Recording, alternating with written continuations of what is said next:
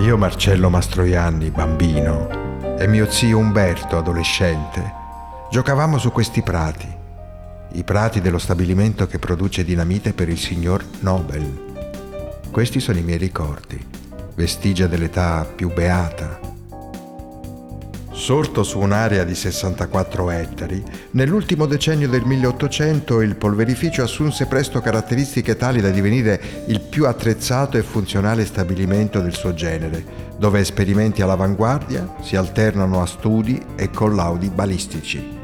Vennero qui inventati nuovi esplosivi come la lirite. Vi dice nulla questo nome tipicamente nostrano? Ma certo, il fiume Liri, elemento essenziale senza il quale la centrale idroelettrica che alimenta il poderoso apparato industriale non funzionerebbe.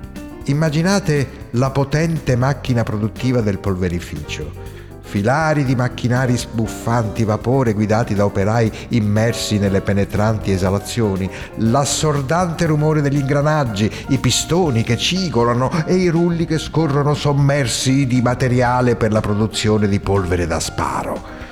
Ogni giorno lo stabilimento diveniva sempre più grande, dando origine a una frazione di fontanalini con giurisdizione sul territorio delimitato dal Rio Petronio e dalla strada comunale detta Chiaie Romane. Case, lampioni, fontane.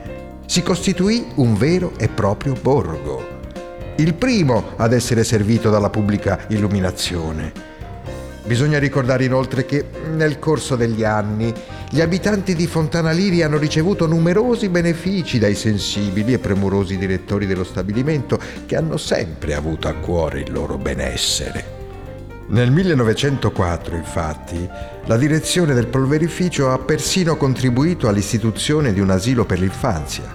Pensate che nel 1927 il regio stabilimento aveva tutte le caratteristiche per diventare di fatto il centro del comune. Tale proposta non venne mai approvata, ma testimonia l'importanza assunta dalla fabbrica. Nel 1943 venne in gran parte distrutta dai bombardamenti. Ridimensionato nell'assetto, cambiato il nome in stabilimento militare propellenti, il polverificio è ancora in attività e negli ultimi anni, con mia immensa gioia, Ospita incontri culturali, convegni, concerti, mostre d'arte e soprattutto una manifestazione molto sentita dai cittadini di Fontanaliri e dal sottoscritto, il premio Marcello Mastroianni.